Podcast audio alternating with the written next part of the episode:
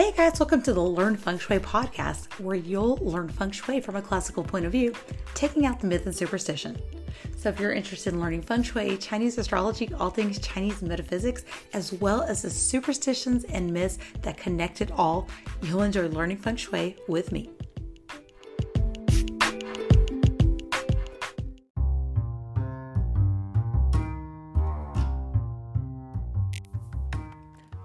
Qi is dispersed by the wind and it gathers at the boundaries of water. This is a quote from Guo Pu's burial book, one of the first feng shui texts ever recorded, and it's also where the name feng shui comes from, literally translating to wind and water. I'm Candice Berlanga. I'm your host for the Learn Feng Shui podcast. I'm also a feng shui practitioner and a red ribbon professional with the International Feng Shui Guild, as well as a reluctant feng shui master. Today I'm going to cover all topics about wind and feng shui, um, something I never really considered until I started really researching and I started reading a very interesting book. Today I'm going to be covering wind in Chinese medicine, how our ancient ancestors um, oriented the streets with their local wind conditions using a compass very similar to the feng shui luopan. I'm also going to cover local and wind lore and wind traditions, as well as the superstition of Korean fan death.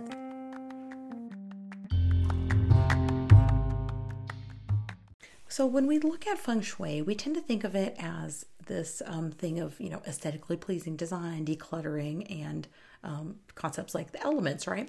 But, but, but, but, uh, when we first developed feng shui, um, our ancient ancestors, we didn't know we were doing feng shui. We didn't have aesthetically pleasing caves, right? so, um, our feng shui, it really came from our external environment and looking at which conditions would protect us the most. And even to this modern day of feng shui, we look at things like um, protecting our, our backs, right? We look at having a supportive back behind our home, and we look at things like our headboard and putting our back against a solid wall when we're sleeping, and putting our back to a solid wall when we're working at a desk. So this is where this this concept actually came from was the need to protect ourselves and feel safe and supported. So when we started looking at how our ancient ancestors moved from the nomadic and hunter gatherer lifestyle into the agricultural society and building of later to towns and cities, right? Um, they really picked their locations based on what would keep them safe. And so when we, they, you know, picked it, they obviously natural resources was a big factor and keeping safe against harsh wind conditions, um, environment, and of course, predators. And so, really fast forwarding that concept into kind of a modern society, we can look at the ancient Greek and Roman builders of the time and look at how they actually oriented streets based on their local wind conditions. So they would look at the wind conditions of the area and they would build streets and, and buildings and whatnot to actually block these winds so they weren't getting the harsh winds in their in their cities and their homes. Um, so let's take a look at what is called the Vitruvian windrose. So this is from the ancient builder Vitruvius, the ancient architect from Rome uh, we're going to talk about how he uh, took into account local wind conditions and oriented streets to block the wind. Before we jump into wind direction, let's kind of talk about the different geographical directions. And so uh, this does play into to account, I promise. so when the, uh, looking at different like mythology and lore, every society throughout history has had like a deity, a guardian, or um, characteristics that they've given the four different directions. So, you know, north, south, east, and west. So, um, feng shui is a perfect example of this. You know, if we think about the north, we think of the element of water, right? It's associated with these characteristics. Or if we think of the south, it's associated with the characteristics of fire and red, and you know, um, right? And in some traditions, it can be your reputation sector, and right. And so they have these different. Um, associations with each direction and in turn, they also had different association with the different winds that came from that direction. So, and this is very prevalent in like Hindu, Native American, but even some kind of hometown lore. Uh, there's different weather lore associated with uh, different winds blowing at different times of year. And we're going to get into that in a minute. But kind of going back to Vitruvius, the way he actually oriented the streets was based on the eight winds. And so, as opposed to having um, just four different directions that the winds came from. He actually used, you know, the the inner cardinal directions of northeast and southeast and northwest and southwest. So thus leading to the eight directions. So I am re- referencing the book called Creating Places of Power by Nigel Pennick, and I'll put a link in the show notes. It's a really great book. So it states here that Vitruvius used the standard eight winds diagram as a means of orienting streets in the town. He arrived at this not by direct observation of the wind itself, but he drew a diagram on the ground, and its orientation was based on the erection of a sundial, or what here is labeled a gnomon, to measure opposing limbs of the sun. And it says here that that was a traditional means of finding uh, the north south, oh, uh, what is called the wind, right? So it was a north south wind, but it was the geographical north and south. And so he would then take that and then he would take into account local wind conditions and then he'd orient the streets based on this this diagram looking at the different compasses and the different orientations when we're looking at the directions and directional uh, orientation of buildings and stuff um, in this book it's really crazy because uh, what i've discovered is almost every society throughout history has had some sort of way um, of divining and finding the, the best way to build homes for them based on their geographic locations. And so, again, this is the practice of geomancy, and it's not you know exclusive to uh, feng shui so uh, but it's just very interesting the very very um, specific connections and how similar it looks to the feng shui compasses and the orientation of buildings in feng shui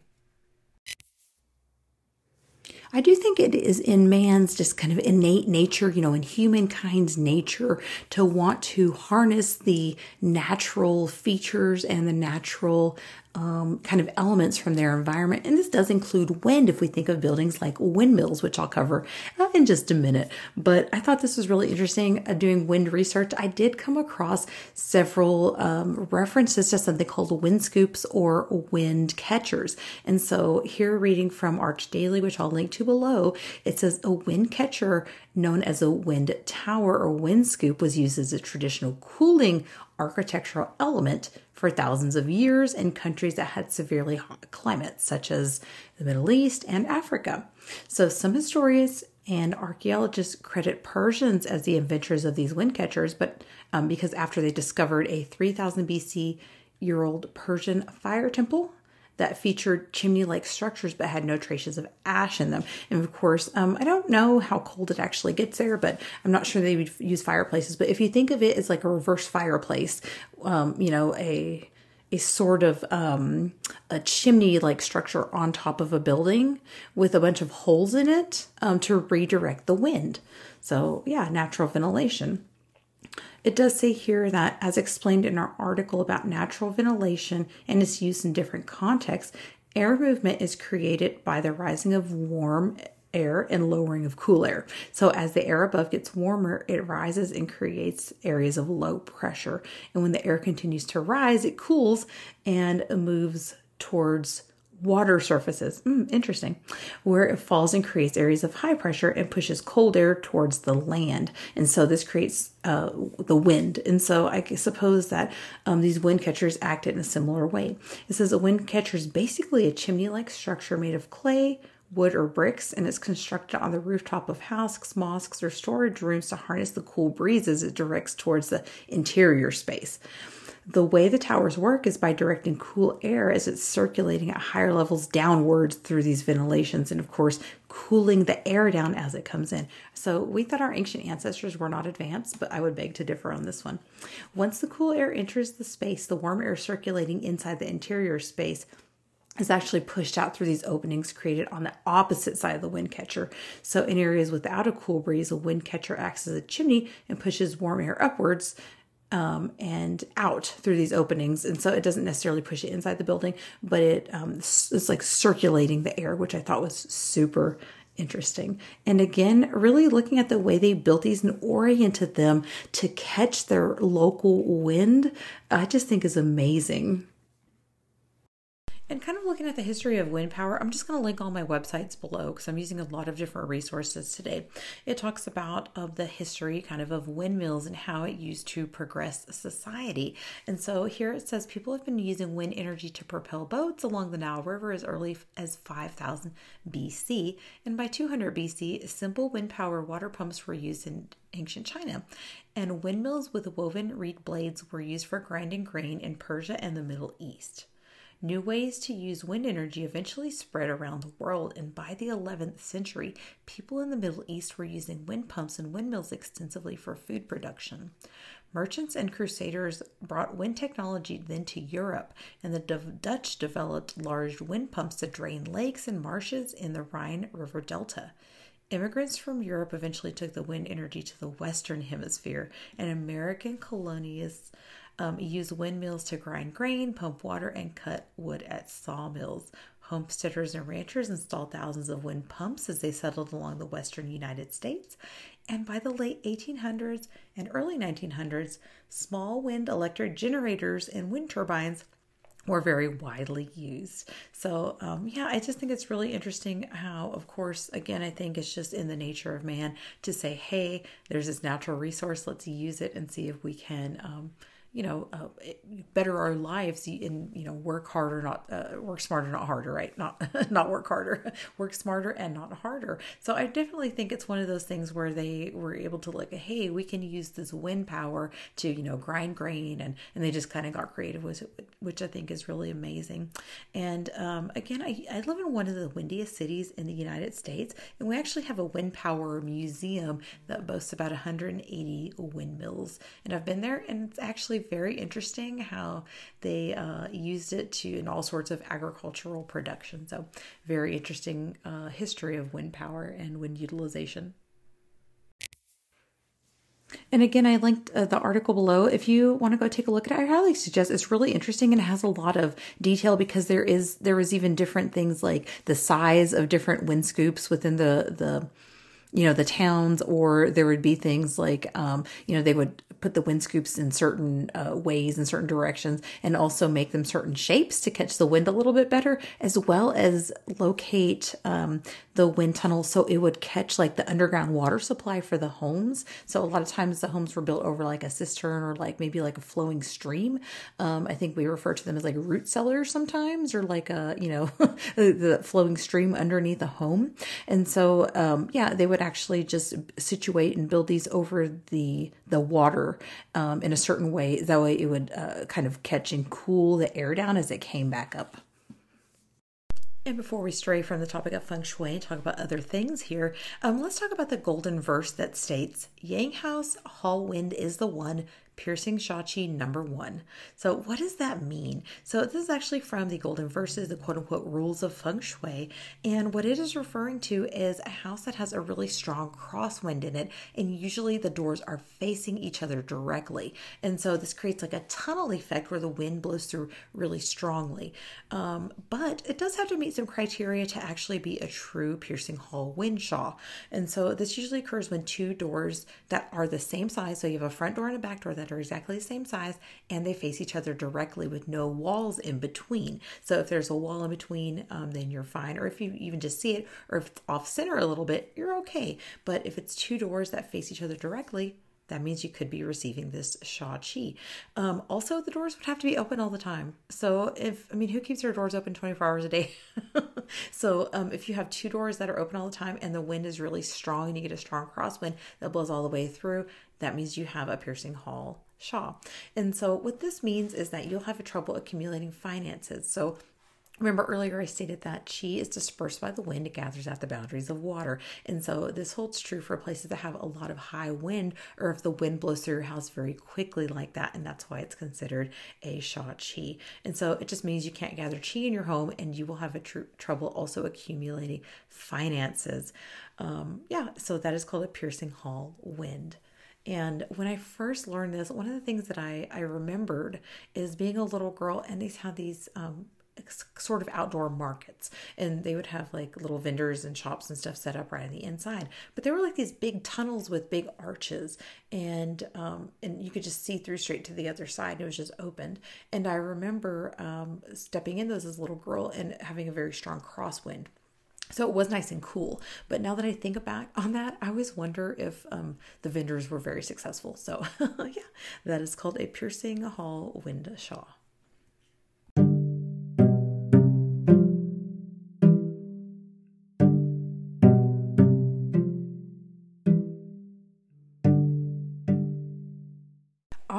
Excited to get into the wind lore and weather lore. Um, so this kind of really segues it nicely. So we have to take into account also local wind traditions and local wind, um, you know, uh, literally how our regional weather is. So um, even here in Texas, I mean, you know, uh, so I live, um, you know, probably northwest Texas, closer to the New Mexico border. So if I go up a little bit north to Amarillo, we're to get, uh, you know, cold. It's a little bit cooler, and the weather um, we get more snow up there. And so if we go farther south, they're already experiencing and in full swing of spring, and they already have blooms everywhere. So um, even uh, you know regionally um, and, and within the same state, we can have different weather conditions, right? And so I think this is important to note um, here. Again, quoting from the Creating Places of Power book, it says, Although since Vitruvius's time, the best architects have recognized that the Vitruvian windrose is rooted in its place of origin. So the less able have applied this wind reference unthinkingly to others in appropriate places. So in this way, they were used as far as England, Russia, and South America, where the real windrose bore no resemblance to the local conditions that Vitruvius was describing in his part of Italy. So, this is the same literalist thinking that bugs those who would transplant a metaphysical system from one place to another regardless of its suitability. And he does argue here, I'm not sure I agree 100%, but this is his thoughts. He says, It is prevalent today with the literalist practitioners of feng shui, where descriptions originating and tailored from one place to another uh, sorry, from one place to China is carried to another place without any modification. And so I, I, I do think that he has a point there because um, I know I've asked this question before to other feng shui practitioners, and I'm like, hey, if we're experiencing spring here and we're basing our um, activations and our adjustments and everything off of spring what about people in the southern hemisphere and i've been told that the chi is universal and um, i know some uh, people that practice feng shui in like brazil and stuff and um, yeah and so and they've practice just the same as I do, and it's it works for them. But um, of course, we know I've, I've, and I've covered before on the podcast the uh, famous feng shui master Roger Green. Um, he developed a system of feng shui for the southern hemisphere, um, and so you know, uh, and I think that the more I think about it, the more valid I think that um, you know, kind of altering and maybe even adjusting feng shui to where we're at, especially when we're talking in terms of like a literal geomancy and tapping into chi or energy spots, uh, that we really do have to take into account our local wind, uh, or not necessarily wind, but local conditions. Um, and also, um, I do think that this segues us nicely into looking at local wind lore and different um, cultures throughout history and what kind of uh, wind lore they had. So let's go into that. So here it says that country aura folklore and regional farmer calendars contain much relevant wind lore. There are numerous vernacular rhymes that recall the effect of various winds. And I'm going to also be looking through, um, because here in the US we have the Farmer's Almanac. It's been around since what, 1818. And they have a lot of different lore, folklore, and uh, weather lore type of things in their website and in their almanac. And so I'll kind of be covering some of that. Um, so there's different types of, of lore, like there's there's some that kind of talks about, um, you know, if the day is uh, the day you're born, if the wind's blowing a certain direction, that gives you certain characteristics, or if um, the wind blows a certain way on New Year's night, that means it sets a tone for the year. Um, so there's all kinds of different, uh, you know, all kinds of different lore. So let's kind of get into the specifics. So, an old Scottish rhyme tells that the direction of the wind for New Year's actually sets a tone for the future year. And it says here if on New Year's night the wind blows south, it betokeneth warm and growth. If west, much milk and fish in the sea. If north, much cold and snow there will be. If east, the trees will bear much fruit, and northeast, flee it man and brute. And I'm just re- continuing to read on here. It says another Celtic poem, The Winds of Fate, is similar, and it tells that the wind blowing at one's birth actually determines one's future life, a parallel and complement to natal astrology. The first breath that a baby takes is the air of one of these winds, and it will affect him or her throughout their life. And another correlation and connection I find interesting to feng shui is that a lot of the um, poets and writers of the time um, actually attributed the winds uh, with colors, like they connected the winds to different colors, which I thought was um, pretty interesting. And so, um, in this famous poem by Irish poet Ethna Carbery, and in parentheses it says Anna McManus. I'm not, I guess she maybe had to alter you know ego for for writing i don't know. It says she wrote about the quality of the winds uh, with their traditional colors. And it says green shears of hope arise round like the grass blades after drought. And there blows red wind from the east a white wind from the south a brown wind from the west but the black black wind from the northern hills how can you love it best? And of course i did you know think that was pretty interesting. Of course we attributed the different directions and the different sectors and stuff to different colors with feng shui. And of course black does represent that element of water in the north.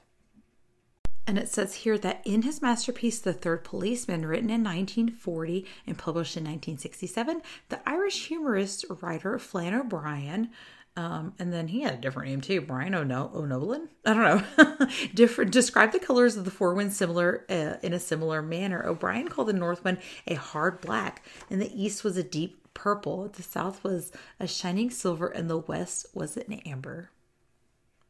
So, if you live in America, you've probably heard of the Farmer's Almanac. So, the Farmer's Almanac is really pretty um, popular for having a lot of different weather lore and being really pretty spe- specifically accurate on their weather forecast for the entire year. Um, I kid you not, if you look through for your region, it's usually pretty accurate. But they have a lot of weather lore and they have a lot of things like, um, you know, when to get a haircut or when to, uh, plant and when to go fishing. And so they also, of course, the weather lore does cover fishing, but there is specific wind um, directions that support fishing more. So here's the poem. It says, When the wind is in the north, the skillful fisher goes not forth.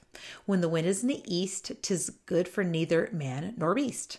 When the wind is in the south, it blows the flies in the fish's mouth. And when the wind is in the west, there it be the very best. So look for wind conditions to be blowing from the west to do your best fishing.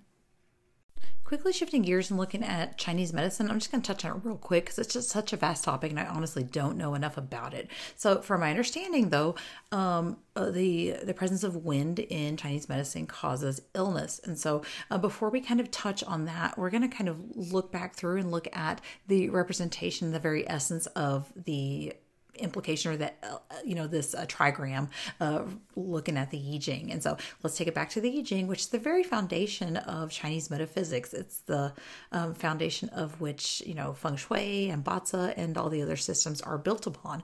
And so looking at the representation of what wood means, or sorry, it is the element of wood, but what wind means um, is a very fast action. And so when we look at the I Ching and we're looking at a reading, uh, you may know that from you know different uh, it's a different system of divination. And so when we look at I Ching and we're doing a I Ching reading, uh, one of the things that we kind of look at is the elements of wood, which are um, uh, the trigrams of thunder and wind, um, and represent also the east and southeast. So when we look at these, um, it really does represent a really fast action or something quickly changing. Um, so that's what uh, thunder and wind represent in the I Ching. And so, uh, kind of translating that and putting it into Chinese medicine, um, they really did believe that different winds and different attributes of the winds could cause illness. It wasn't really that you had wind inside your body literally, but rather that these winds could cause illnesses. And so they would, um, you know, really look at, you know, if, especially in the winter, like, so if you're in the wintertime, but the air is unseasonably warm, you know, that could be causing illness. Or if you're looking at the uh, summertime and the air is unusually, you know, cold and moist or something like that, then that could cause a certain illness. And of course, um, we often hear that wind causes illness in your body and again not literally the wind but it's um, more the wind more representing a fast action or a sudden illness occurring so um, from my understanding that's what uh, wind represents in chinese medicine and i know there's a ton more but i'm going to leave it there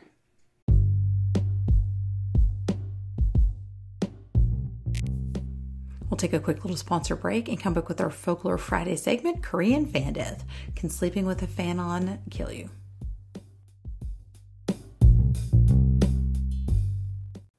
So, not much to do with feng shui, but I thought it was a fun little folk tale slash urban legend to include on the show today. The topic of what is called sometimes Korean fan death or just fan death. So, here from howstuffworks.com, will sleeping with your fan on kill you? Sleeping with a gentle breeze on, of a fan on a hot summer night is one of life's greatest pleasures. Unless you subscribe to the belief of fan death, that is where this pleasure will leave you dead by morning. This superstition has been passed down through generations and mostly in just Korean families, it appears. According to folklore, the only way to survive sleeping with a fan on is to open the window or use a fan that has an automatic shut off so it doesn't run all night. The origin of the killer story is murky, but does it have any kernels of truth? First, we'll look at all the ways that fans may be trying to murder you in your sleep.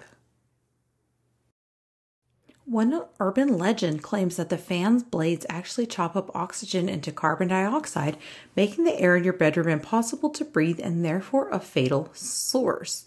So that came from Snopes, but not putting much um, into that. It says another says that a fan blowing on you all night can make your body temperature drop so low that it'll actually cause hypothermia, and death. Or a fan constantly circulating very hot air won't actually cool you off, but the hot air will just suffocate and dehydrate you to the point of death. Fans cannot cause hypothermia though. Um, they don't cool the air, they just actually circulate it. Um, unless you're talking about one of them wind scoops with the water below, right? and because no house is airtight, you can't suffocate from hot air or lack of oxygen. The issue of fan death was a concern in 2005, and the Korean Consumer Protection Board issued warnings entitled Beware of Summer Hazards.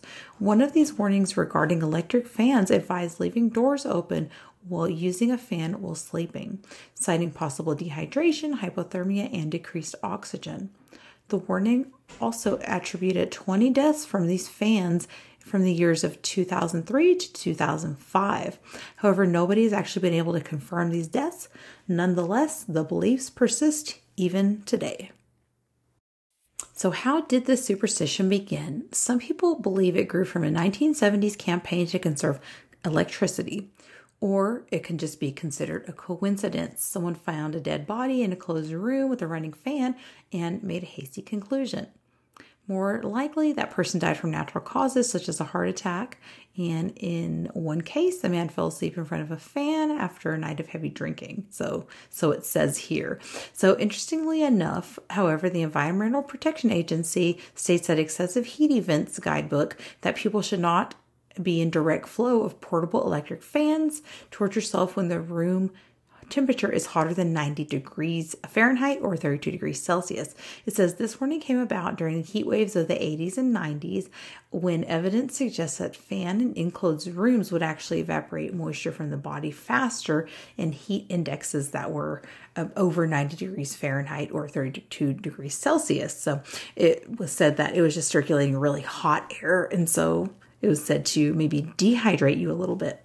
So it says here, so could your Korean grandmother be onto something after all? And just to kind of round it out with a couple feng shui based uh, tips for fans, um, it is said that when you sleep with a ceiling fan directly above your body at night, that this is, you know, bad forms feng shui. It actually puts too much uh, energy over your body while it's sleeping. Um, and you know, is supposed to lead to some health issues. I don't know. I've slept with a fan over my bed for a hundred million years. As long as I've been alive, I've always had a ceiling fan in my room. So no, I'm not uh, a hundred percent sold on that idea. I am, however, uh, would like to caution against, you know, um, some people have those air conditioning units um, that are you know they're plugged in whatever and they're placed on on the wall like they're mounted into the wall and usually pretty high up in the room so it can circulate the air around so i would say i don't suggest sleeping underneath one of these air conditioning units because it could lead to a restless night's sleep All right, I'll catch you guys next week. Be sure to check the link in the show notes for all the sources. Lots of sources um, were cited today and read off of, so go ahead and check those out if any of those interested you. And of course, for free energy mapping of your space, just message me directly.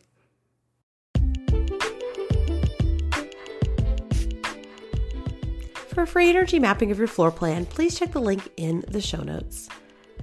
To support today's podcast, go to learnfengshui.com, sign up for emails, leave a review, and share with your family and friends.